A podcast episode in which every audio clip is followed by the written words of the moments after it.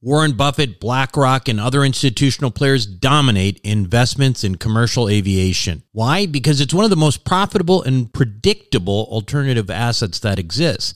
And it's not tied to other markets such as real estate and the stock market. Is it safe? Well, imagine triple net leases to the likes of American Airlines and British Airways. Income is contractual and guaranteed by some of the biggest named airlines in the world. That's why this kind of investment was never available to the ordinary accredited investor. That is until now. Visit accesswealthaviation.com and check it out for yourself. Invest in an institutional team with over 200 plus years of combined investment experience in the aviation sector. Conservative investing with double digit returns and tax advantages. That's accesswealthaviation.com. Accesswealthaviation.com. You are listening to the Wealth Formula Podcast with Buck Joffrey. Get ready to change your life. Welcome, everybody. This is Buck Joffrey with the Wealth Formula Podcast. Today, I'd like to remind you that there is a website called wealthformula.com that you simply cannot ignore. It is a site full of resources, including uh, a free download of my book, Seven Secrets of Eternal Wealth, which you may want to get for yourself. You can also get it by simply texting 44222 and typing in wealth formula. That's one word. The event, the Dallas event, is coming up. It might be sold out. The uh, Wealth 2.0.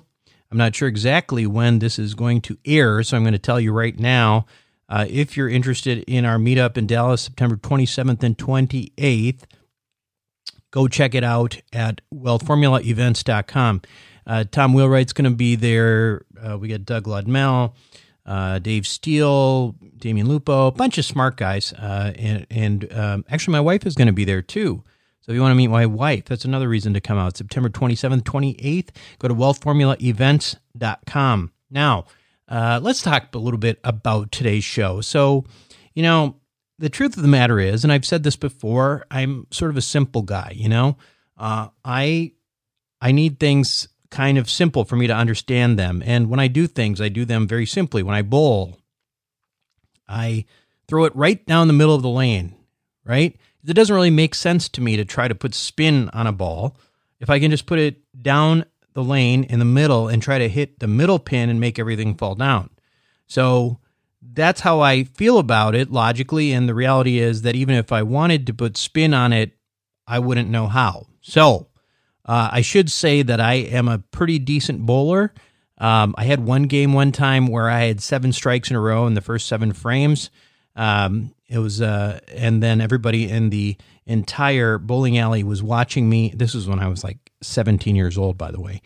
And the next ball was a gutter ball. So finished that game was a 237 uh, not bad. I'm usually bowling probably closer to like 130 though. I'm not, you know, it's not like I bowl very often. I bowl maybe once or twice a year, and and that was just a crazy lucky game. But it was all from bowling down the middle. When I tell people that though, that I'm a simple guy, that I need things simple, uh, they think I'm joking about that. That I'm being like somewhat like you know hey dude you're you used to be i'm wearing didn't you used to be a brain surgeon or something like that? Didn't you didn't you you do all sorts of different kinds of surgery? How can you call yourself simple? The reality is i am telling the truth. I am telling the truth and surgeons will tell you all the same that when we do things the same way every time over and over it's really not any different than anybody else doing anything else. Um, you know i learned things the way uh, I, I learned things as the uh, the learn things the same way no matter what. And for me, that's a matter of connecting uh, point A to point B. I mean, sometimes there may be a series of point A to point B, but if I can't connect all those dots, I'm never going to understand it. Uh, now, on the converse side of that, one thing that I'm real good at doing is that if I do understand it, I'm pretty good at explaining it. I'm really good at dumbing things down because that's kind of the way I think. Um, and so, even if thing, things are complex, usually you can break them down into simple things and understand them. But I'll tell you one thing I really don't like complexity because the reality is that too many moving parts mean too many chances for error, too many places where people can screw up, too many places where someone, something drops the ball. So, whenever something looks a little different uh, to me, looks a little bit more complex, well, it makes me nervous. Uh, by the way, I should say that it's not, you know, it, that that what we're talking about today is not necessarily a topic that is just complex. Uh, it's something I don't understand, which is agriculture. Agricultural investing, on the other hand, is one of those things that I don't know about because, well, I just don't really understand it. I, I mean, I, I guess people have to eat, so I know that much about it, but it's not like I really understand how it works um, particularly say investing in agriculture overseas. I mean, I've done it before, um, investing overseas. Uh, I would probably never to do do it again. Um, I like predictability, and you know, people say a lot of negative stuff about the U.S. There's entire you you know newsletters and stuff telling people, hey, you should you know get another passport and have an exit plan. Damn, if if the U.S. is in trouble the U.S. is in trouble. There's not going to be any place to hide. I'm sorry. That's just ridiculous to me. But um, when it comes to the U.S., you can say this, regardless how, of how negative you are about it, um, it's still a land ruled by law and government, and it's it, it is a is a land. It is a country that will never be overthrown, or at least any time in my lifetime will be overthrown by some sort of foreign uh, government that suddenly changes all the rules. Um, and if someone screws you over here, there's a pretty good chance that you might be getting retribution because we have a court of law, laws that you can actually enforce. Now, if you don't have that on your side, uh, good luck to you. That said, you know, I'm saying all this, but I'm also open minded. So I talk to people about things that I don't understand uh, things that I feel inherently a little bit uncomfortable about. After all, there was a time, a long, long time ago, uh, that even though my dad did multifamily real estate, I didn't really understand it. I had an inherent comfort with it because it was that multifamily real estate that sent me through college and medical school. I won't lie, he paid for everything education wise, and it was just, uh, it's hard to look at you know that and feel uncomfortable with it after all that uh, after the last four uh, you know, four decades or so. Now, um, I will add when it comes to multifamily real estate, uh, you're talking to somebody who's pretty much bet his life in this asset class at this point. Um, and while there are many uncertainties in life uh, that do make me uneasy, to be quite honest, these investments don't make me very uneasy. There's a lot of things in life that make me a lot more worried than my investments in multifamily because I know where my money is. I know who's managing it and who is in control, who the operators are, and I feel good about it. I really do. But, you know, again, uh, you want to go out there and get other people's opinions. Living in a bubble is not good for anyone. Uh, and as I've said before, I make an effort to constantly listen to new things. Uh, and I will also admit that on many occasions have changed my mind. Uh, you've heard me on the show over the course of the last, I don't know, what is about three years since we started the show, where I flip flopped on things. I've said, oh, I used to say this and I used to talk about this, and all of a sudden you say this, and you're like, listen to 100 shows later, what is this guy saying now? This is totally different from what you used to say. Well, it's because I listen to people, I learn things. I'm dynamic, uh, dynamic in terms of my, um, my learning you know, and I'm constantly trying to improve my own investing philosophy. And I think that's important for everyone. Anyway, um, so something different. That's what this week's show is about. Uh, it is about agricultural investing in Paraguay. And when we come back, we will have a man by the name of David Smith to tell us all about. Worried about saving too little too late for retirement? The Wealth Accelerator may be exactly what you need. With the help of some of the oldest and most reliable insurance companies in the country, Wealth Accelerator allows you to take most of the upside of any good year in the stock market and use bank loans to magnify those returns significantly. And what if the stock market has a bad year? No need to fear. Wealth Accelerator is engineered so you don't participate in the losses of the market, no matter how bad of a year it is. Sounds too good to be true, right? But it's not. It's simply the same financial engineering that the ultra wealthy have been doing for years. Now it's your turn. Check it out for yourself by going to wealthformulabanking.com. Again, that's wealthformulabanking.com. Self storage is a necessary evil. It's where you keep your stuff and forget about it. no wonder this stuff is so profitable and recession resistant. The Wealth Formula community, well, we've benefited from that. We've made lots of money in this space with Reliant Real Estate, one of the largest self storage companies in the country. With an average investor internal rate of return of almost 34%, with hold times just over three and a half years, these guys know what the meaning of velocity of money is. If you're an accredited investor, make sure to check out what they're up to right now at ReliantFund4.com. Again, that's ReliantFund4.com. Welcome back to the show, everyone. Today, my guest on Wealth Formula Podcast is David Smith, uh, who is an agricultural advisor at Paraguay AG Invest. David, welcome to Wealth Formula Podcast. Well, thank you very much, Buck. I appreciate the opportunity uh, to share the information that I have with your listeners. Thank you very Good. much. Good. Uh, so I'm, I'm going to start out. First of all, uh, you know, obviously you're you're not from uh, South America. How'd you get interested in the agricultural space, and ultimately end up uh, down in Paraguay? Well, um, initially, um, I got involved in real estate uh, sales and development in Latin America. At one time, I lived in Nicaragua and I opened up the first Remax franchise in Nicaragua back in the early 2000s. Okay, so I, mm-hmm.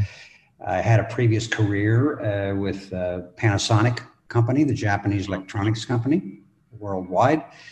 And after I decided I wanted to uh, get out of the corporate world a little bit and do something different, I came to Latin America. And very shortly, I found myself involved in uh, real estate. Got it.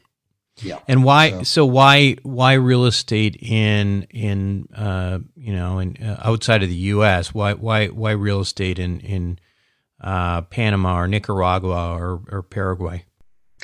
Well, uh, you know, that's an interesting question because it wasn't planned.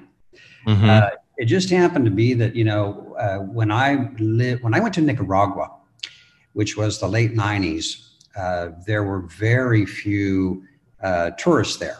Mm-hmm was basically a country that was recovering from, of course, you know, the, the Sandinista wars with the Contras and so forth. But it was beginning to open up slowly but surely.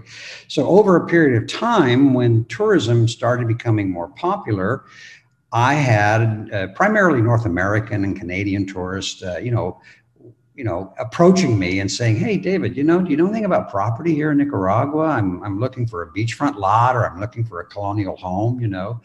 Right. And uh, and so it just evolved over a couple of years into a real estate franchise. Sure. That's how I got involved. Yeah.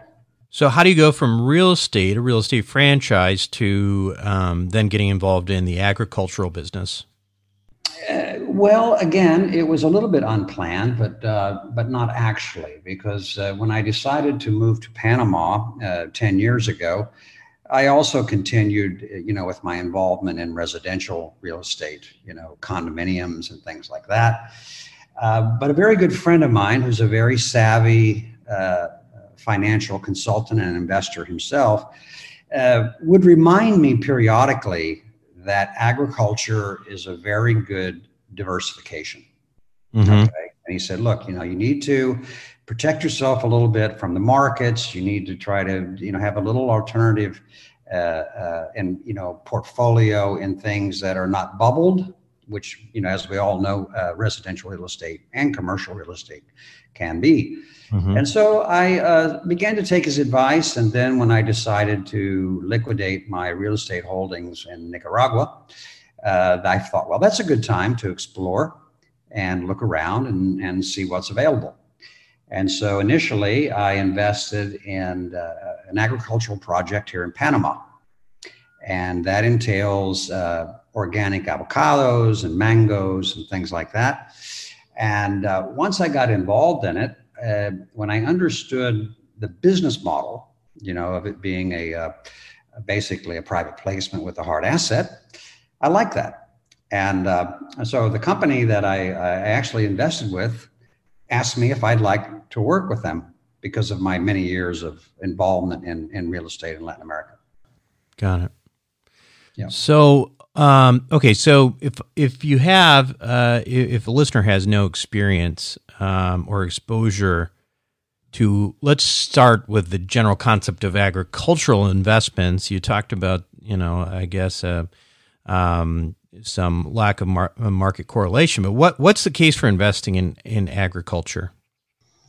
Well, agriculture, as we all know, uh, is the production of food and uh, that's a basic human human requirement and the demand is constantly increasing of course uh, you know due to the increase in the human population in the world uh, other factors are the disappearing arable land that's available around uh, most countries especially the most uh, uh, productive countries like the united states and from a financial point of view it's a it's a good hedge against inflation Mm-hmm. And actually, as I mentioned before, um, it doesn't uh, doesn't really uh, have any correlation with the stock market or with uh, bubbles involved in other types of real estate investments.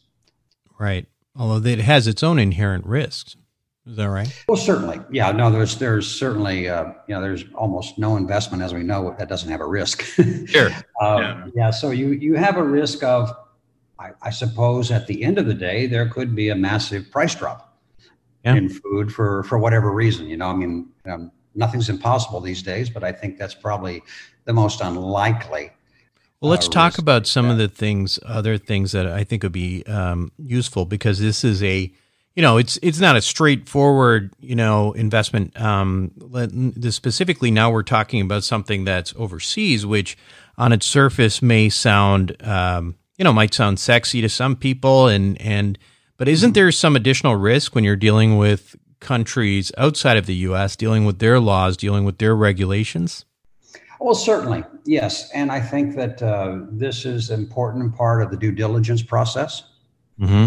I, I, think that anyone uh, who's who's seriously interested in making this kind of investment uh, needs to ask the very questions like you know what are the laws? What are my rights? What are the risks uh, you know, legally, uh, besides the fact that there are obviously um, natural uh, risk, you know, of, of, of, rain or, or hurricanes and different things like that. But um, as far as investing in other countries, you, you really need to do good homework.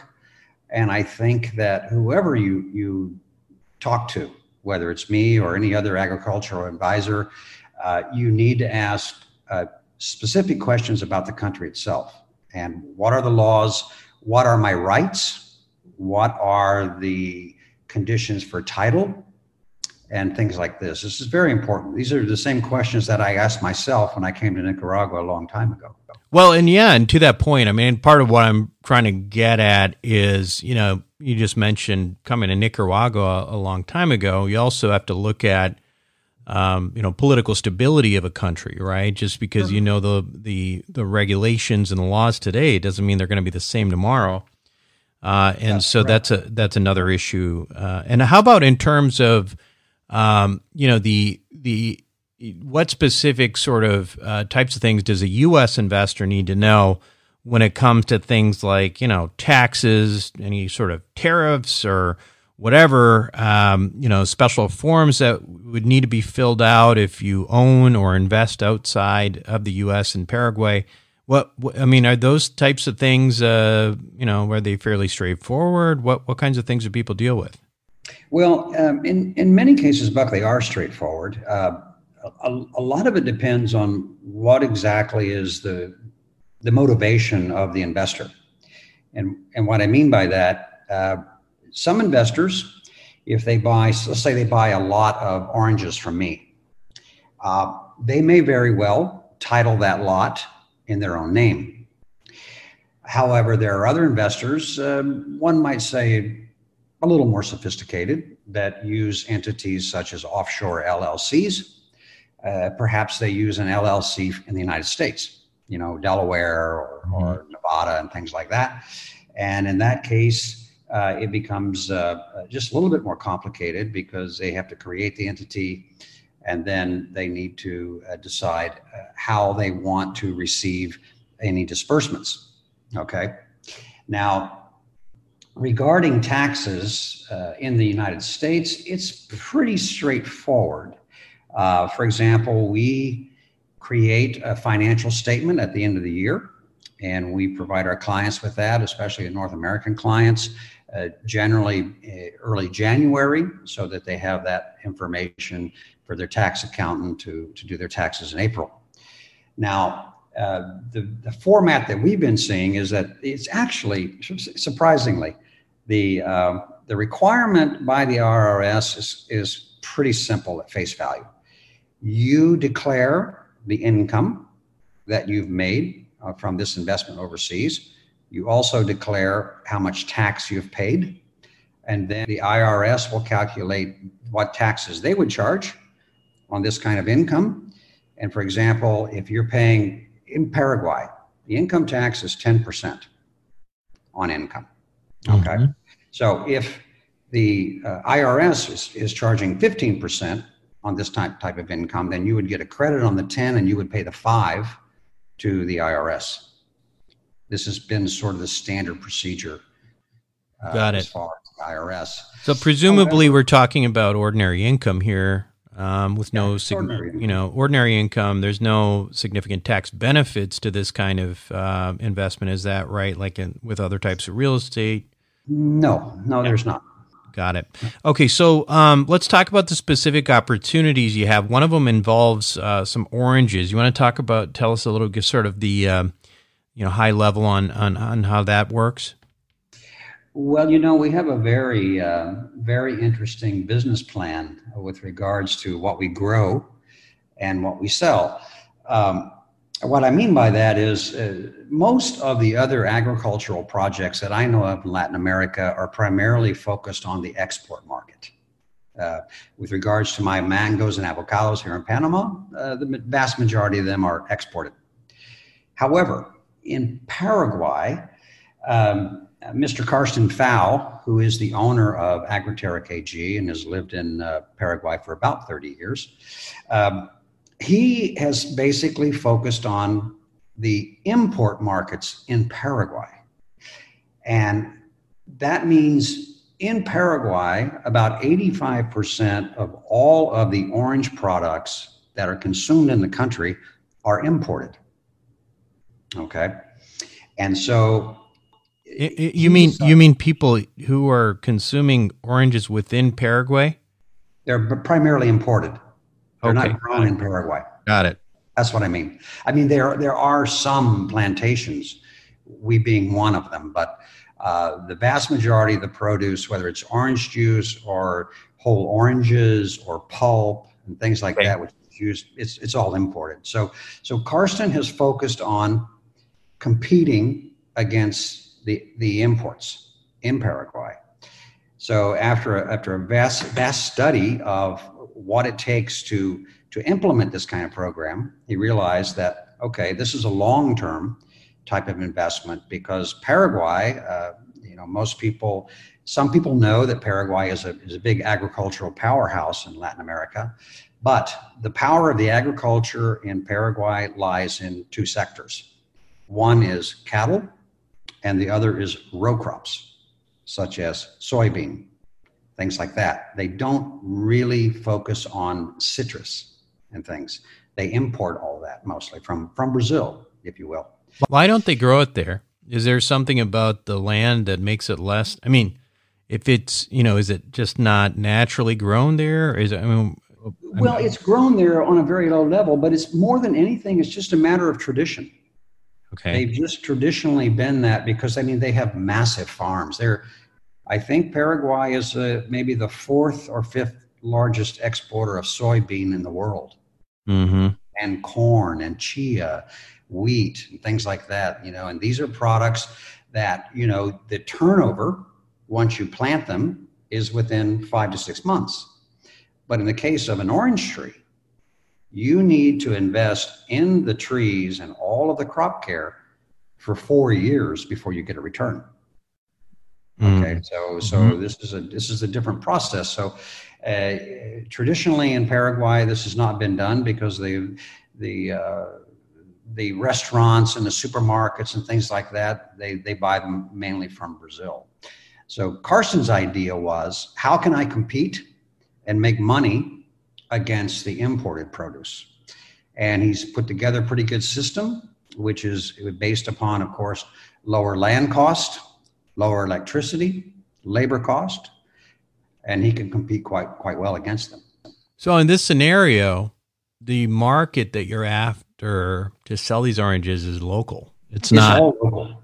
It's all local. So the do people pay as much for an orange in Paraguay as they do in the U.S. or other countries that you that you would otherwise possibly export to? Uh, I think they pay more in the United States, but uh, there's no way that a, a small operation uh, like ours could compete with Brazil, for example. Sure, Brazil, Brazil is the largest grower of citrus in the world.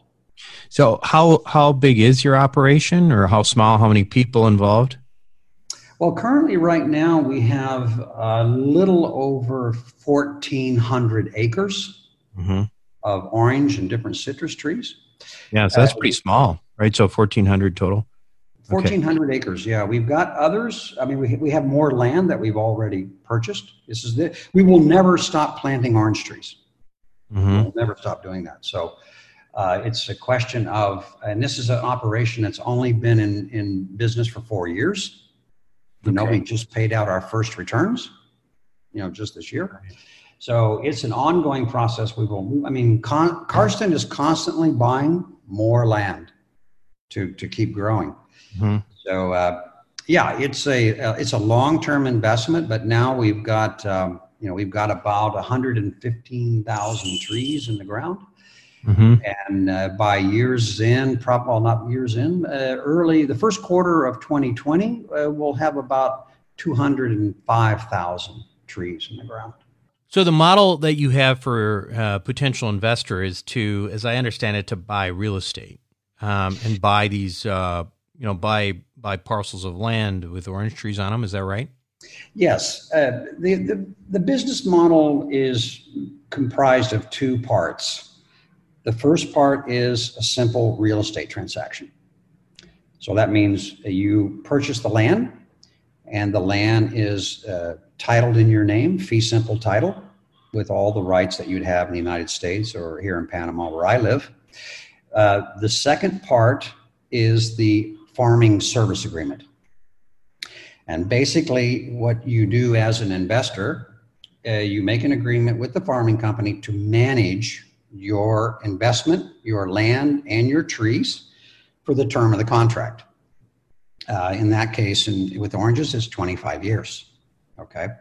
So basically, uh, once this uh, agreement has been signed and the investment has been funded, then begins the implementation of the saplings and the trees, and they, they basically do everything, including um, harvesting and selling. Uh, you pay the, the tax at the end of the year, and the net profit then is returned to the investor.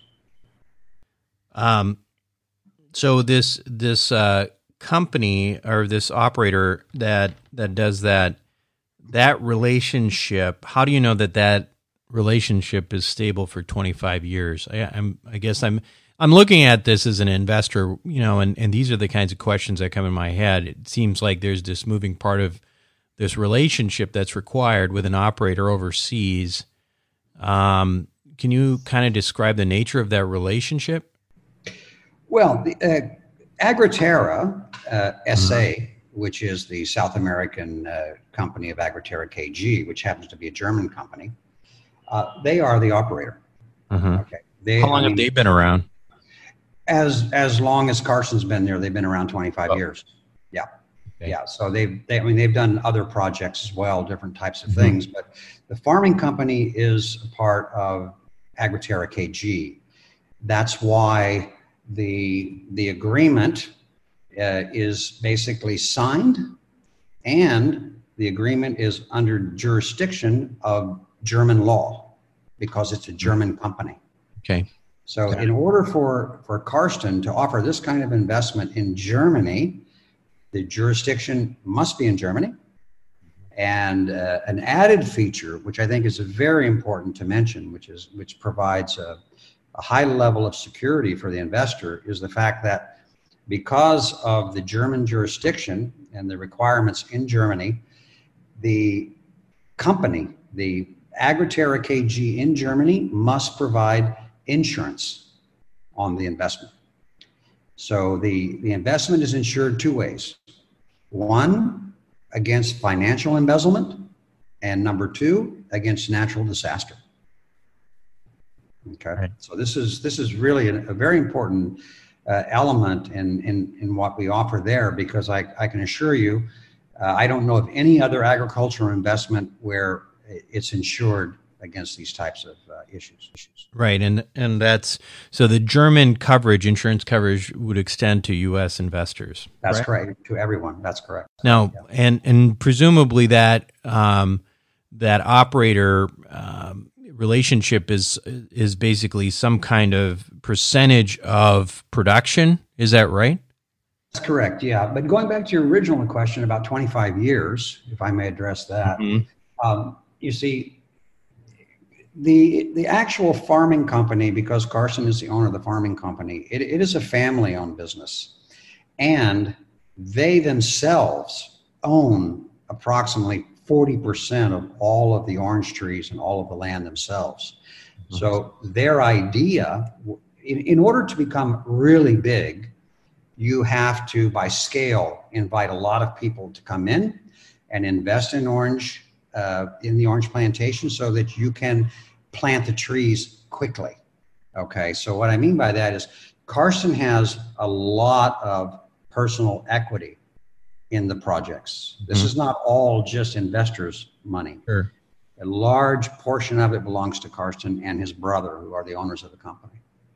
Got it. And but uh, as I understood it, though, that this this particular project was only there for about four years. So the 25 years is referring to the how long the operator has been doing this kind of thing, but not necessarily in Paraguay. Is that right? Uh, yes, it's, it's, they've been doing it primarily in Paraguay, right. the, the, actual uh, farming company. Although Agriterra SA has been involved in, in many things in Paraguay for 25 years, re- residential, commercial construction, things like that. Got it.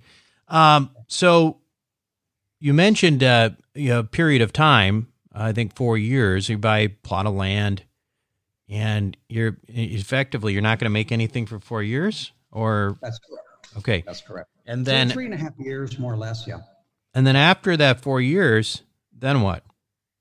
Well, what happens then is you see when you when you invest uh, initially in the lot. If I can I can give you just an overall mm-hmm. overview sure. of the numbers. Uh, if you buy uh, our smallest lot which is uh, six tenths of an acre, that investment is $19,500.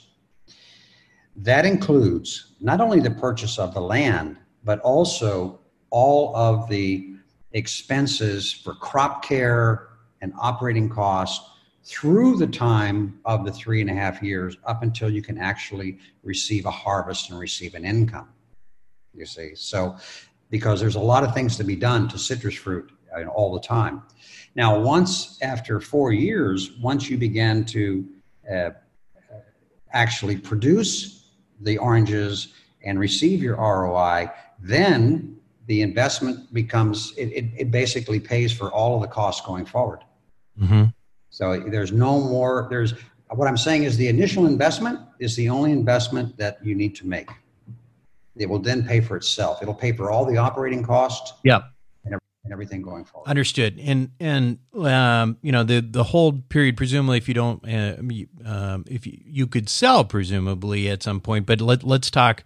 You're going to start making money at around four years. Do you have some kind of a projection, presumably like on a ten year pro forma or something like that? What what kinds of yields are you projecting for people who buy this stuff? Or if you, I don't know if you do those. I presume you do. Oh yeah, of course, of course we do. Yeah, I mean, yeah. in all of our brochures, we have uh, ROI spreadsheets mm-hmm. that are that are set up for 25 years that that outlines uh, all of the costs going forward. You know, such as the well, actually, we we can forecast uh, how much fruit will be harvested on the lot. Mm-hmm. it starts there, and then you have your operating cost. and then the management fee, which is uh, which is quite reasonable, which is only five percent. Mm-hmm. And then you have your pre-tax harvest proceeds, uh, your tax, and then the net ROI payment to the investor. Uh, to give you an idea of the annual ROIs in year four, when you first receive a small uh, harvest, uh, the return's about 11%. Mm-hmm. Okay. Now, up in, because you have to understand that the trees are growing and basically citrus fruits, uh, I'm sorry, citrus trees, they grow in a curve of maximum production. Mm-hmm. And this, the curve starts going down. Okay. So we're starting from 11 and we're peaking in year 20, I'm sorry, 13, 14, and 15. There you're up around 26, 27% annual ROI. Mm-hmm. Then at that point, it'll go down to 23, 20, 2019, and then ultimately in year 24, about 16 uh, Yeah. percent. And So- then, and then what happens is, uh, in year 25, all of the trees are removed, they're cut down, and they're sold for very valuable firewood in Paraguay Mhm. Mhm. because of the forestation controls there. And then you begin the whole process over again. Right. So Um, it's a generational investment. yeah. Yeah. Do you, so when you calculate that, do you have like an IRR or, I mean, if you, Sure. We have a- an IRR as well. I mean, the, the IRR over the term is uh, almost 15%. Got it. Okay. Yeah. Um, let's see. Let's talk a little bit about um, the other project. While I have you, I don't. I want to make sure we at least touch on it. The greenhouse project. Can you give us sort of a high level on that one? Yeah, well, the greenhouse, um, this is this is also very interesting because again, it's focused on the local market. Mm-hmm. Everything is is that we grow in these greenhouses, which happen to be um, cucumbers, tomatoes, red and yellow peppers, is sold on the Paraguay market.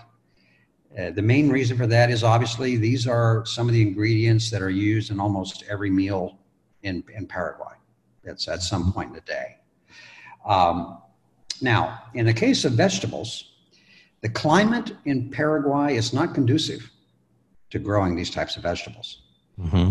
They are done, it is sold, but very low level demand, very low end product. And again, uh, the supermarkets, the restaurants, uh, many of the food distributors, they import these products from Argentina. Okay, so they're imported and they're quite expensive as well. So this is another um, uh, focus on competing against the importers, which which we can do quite well. Now, in the case of the greenhouses, uh, this is a much more straightforward uh, investment in terms of uh, returns. Mm-hmm. And what I mean by that is the the greenhouse is a substantial investment. If you want to own an entire greenhouse and the land, it's three hundred and twenty thousand dollars. Mm-hmm. Okay. Um, the land is approximately 1.23 acres, and the greenhouse is half that size. Okay. Mm-hmm. And uh, the return on that is within 12 months of funding the investment.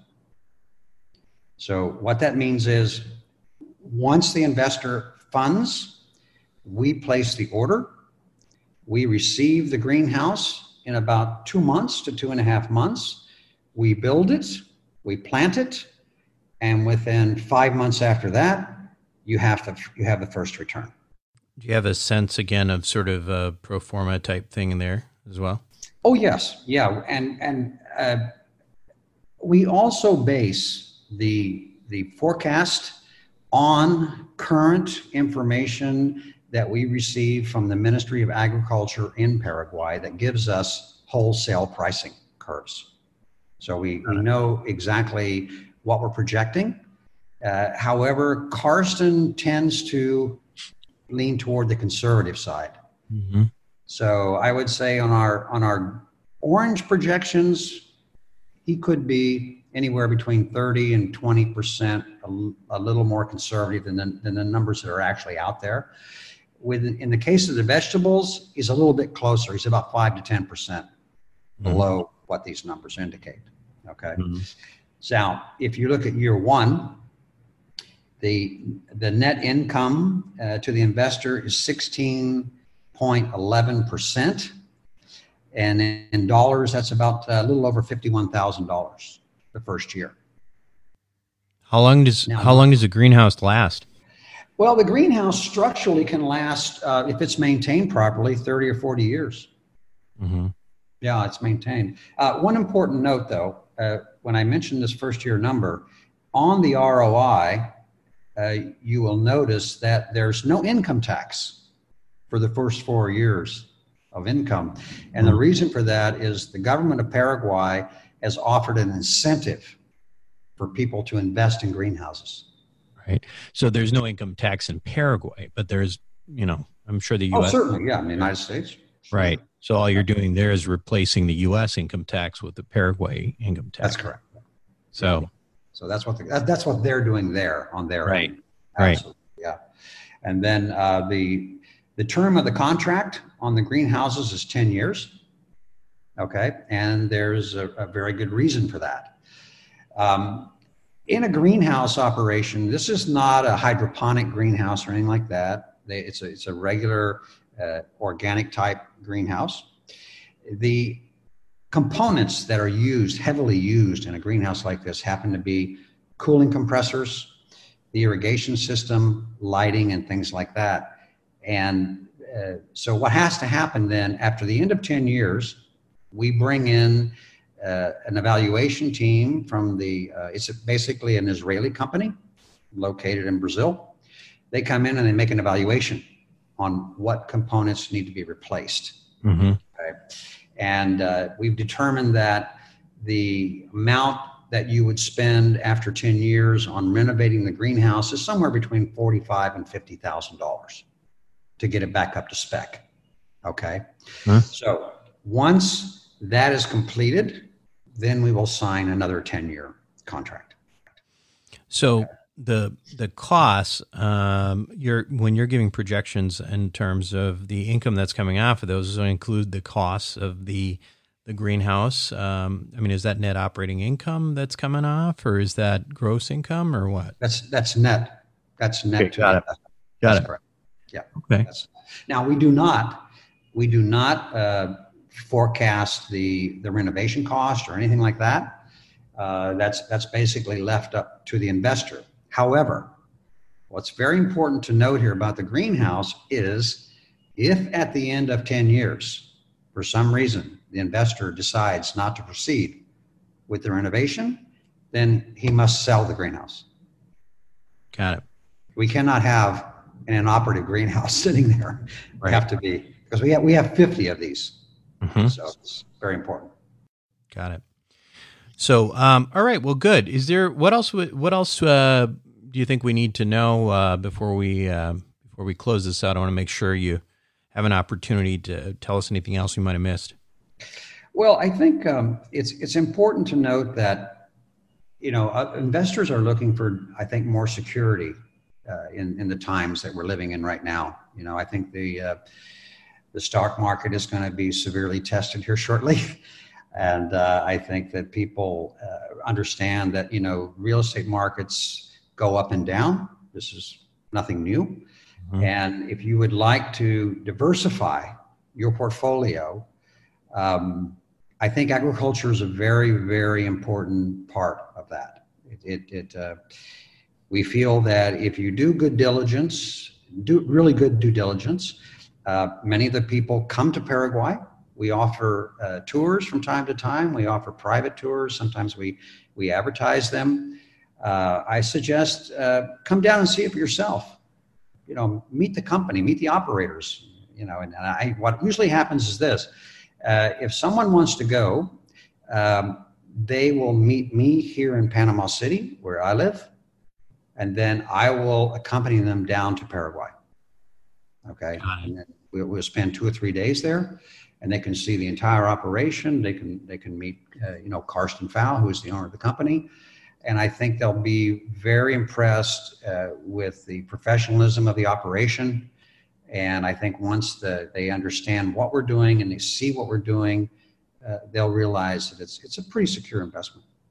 It really is. Great. Um, well, listen. Uh, how how can we learn more?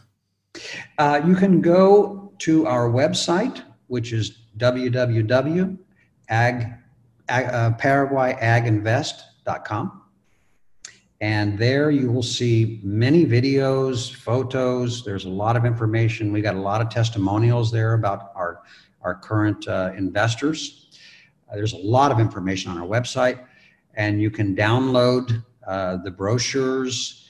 And then, uh, if you would like to have, uh, you know, a consultation with me, just send me an email at david at paraguayaginvest.com, and and we usually respond within a day or two. And um, yeah, and then we can also provide you with other information like uh, the insurance coverage. Uh, we can also send uh, an executive summary as well, if you will. Great. So there's there's a lot of information available. Excellent, David. Thank you. Uh, uh, thanks uh, very much for being on Wealth Formula podcast. Well, great. Thank you so much, Buck. I really appreciate the the opportunity to speak with you, and I and I, I want to thank uh, Michael Flight for making this possible. You bet. All right, we'll be right back. Welcome back to the show, everyone. Um, as you know, uh, I've said repeatedly on the show before, just because I have someone on, it does not mean that I'm supporting a particular investment or that I am investing in it myself. We do these shows as, as educational purposes, and this is really important because uh, I have had people who I've talked to later on, maybe on an investor club or something that said, you know, that thing that you were talking about that you liked, you know, a couple years ago. And I'm like, I didn't say I liked it. I just had the guy on because I didn't know anything about it. So listen, I, I am not advocating for this. I know very little about this investment, but it was really something just for learning. Uh, it's an opportunity um, to learn about something interesting. But, you know, based on that, I think it is important uh, that since uh, David talked about the relative merits of this kind of uh, this kind of investment, to kind of look at it critically, because I think you can't have these types of situations where it's not really a conversation. And whereas I you know, I have no no particular opinion about you know what what he's doing. It could be the greatest things as sliced bread. I think it's important to examine it and start looking at any investment the same way. And you can do that by very simply sort of picking things apart and asking basic questions like where, why, when, you know, how, things like that. So. Um, so let, let's start with that, those kinds of questions. Well, let's start with who. Uh, well, who are they? Um, I don't know them. So I can't say that I like or trust them, right? Because, you know, no like and trust is a good place to start. I haven't done a bunch of due diligence with them. Uh, they've only been doing this for four years in Paraguay. That was something that I noted. Uh, is that enough time for a project that may last for decades? Do you feel like that's okay for an operator that you're going to potentially be uh, working with for 25 years? um, that's a long time, right? So the who is a big question you have to get your head around. I mean, I've only um, been married to my wife for 12 years. Um, I trust her, but I, you know, I've lived with her for, you know, 10 years now and uh, she seems to be just fine. But 12, you know, 25, 30 years, I think, uh, I think for anybody to get into an investment like that, you better know them well. So I think he offered up the opportunity to go out and visit them. If you're really thinking about this kind of thing and you have a conversation, that would be something I would highly suggest. So after who, what? Okay, it's agriculture. Agriculture. Agriculture, I guess, is good, you can say, right? People do need to eat oranges. People have been eating oranges for a awful long time and they'll keep doing it. Um, but waiting for orange trees to grow uh, that makes me a little uneasy. They said it, you know, it takes four years for oranges to grow. Uh, I, just for context, in our investor club syndications for multifamily real estate, you know, we expect full capital return by the end of four years. Um, and and so four years is a long time. I mean, I know we're waiting for trees to grow here, but it makes me think, how do we even know that it'll only take four years? I mean, while I understand the lack of correlation of the markets, and that's a good thing, nature has its own lack of predictability, and and then there's that whole issue of well, you know, climate change, and I won't even go there. So uh, again, I'm not trying to say this is not a good thing to do. I'm just saying these are the questions you need to ask. Where? Well, they're operating out of Paraguay. What do you know about Paraguay? I don't know anything about Paraguay. For me, that's not comfortable that I don't know about Paraguay. It doesn't mean I can't go out and learn about it if this is something that's really interesting, but I don't know the laws. I don't know anything about the politics.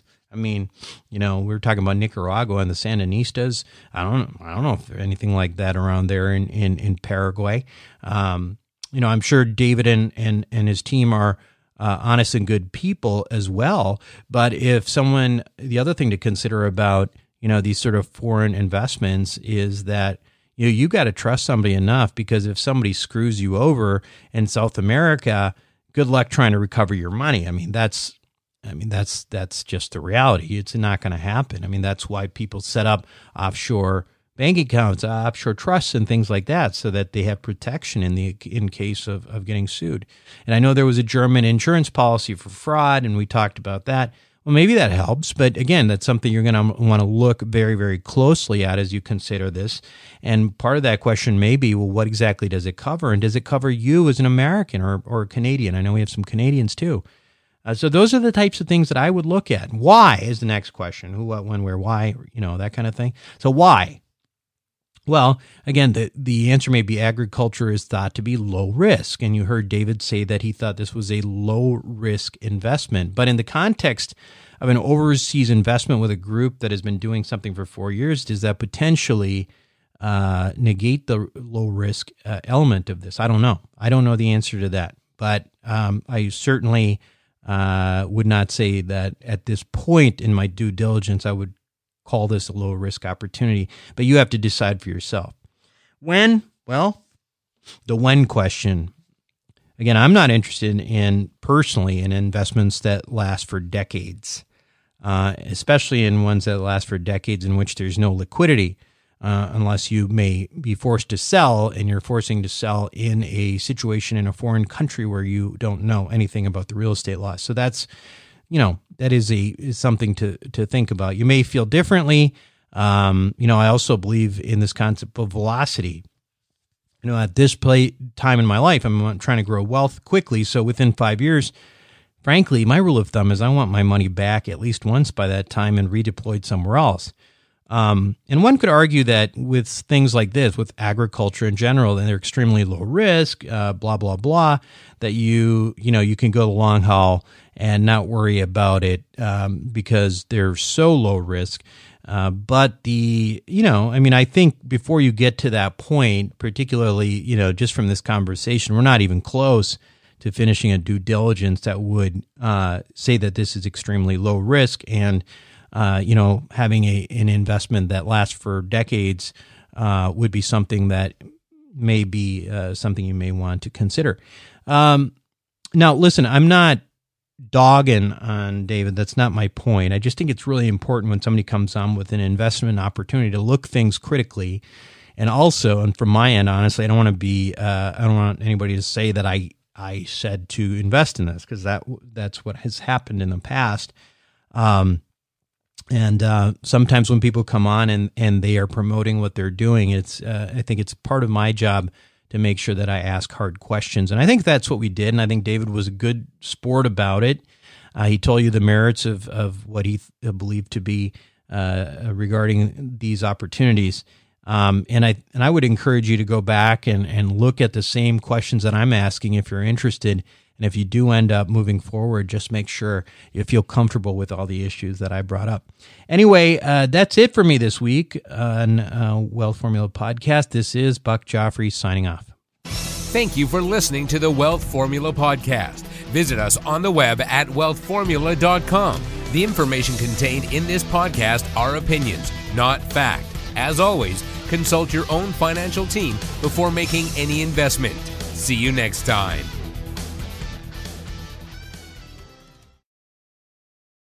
Buck Joffrey here from Sapio with Buck Joffrey. Aging might become reversible over the next 10 to 20 years. It's already being done in lab animals, so it's just a matter of time. Our challenge? To be healthy enough for when that time comes. As a former scientist and surgeon myself, my goal is to figure out how to do that and to share it with you.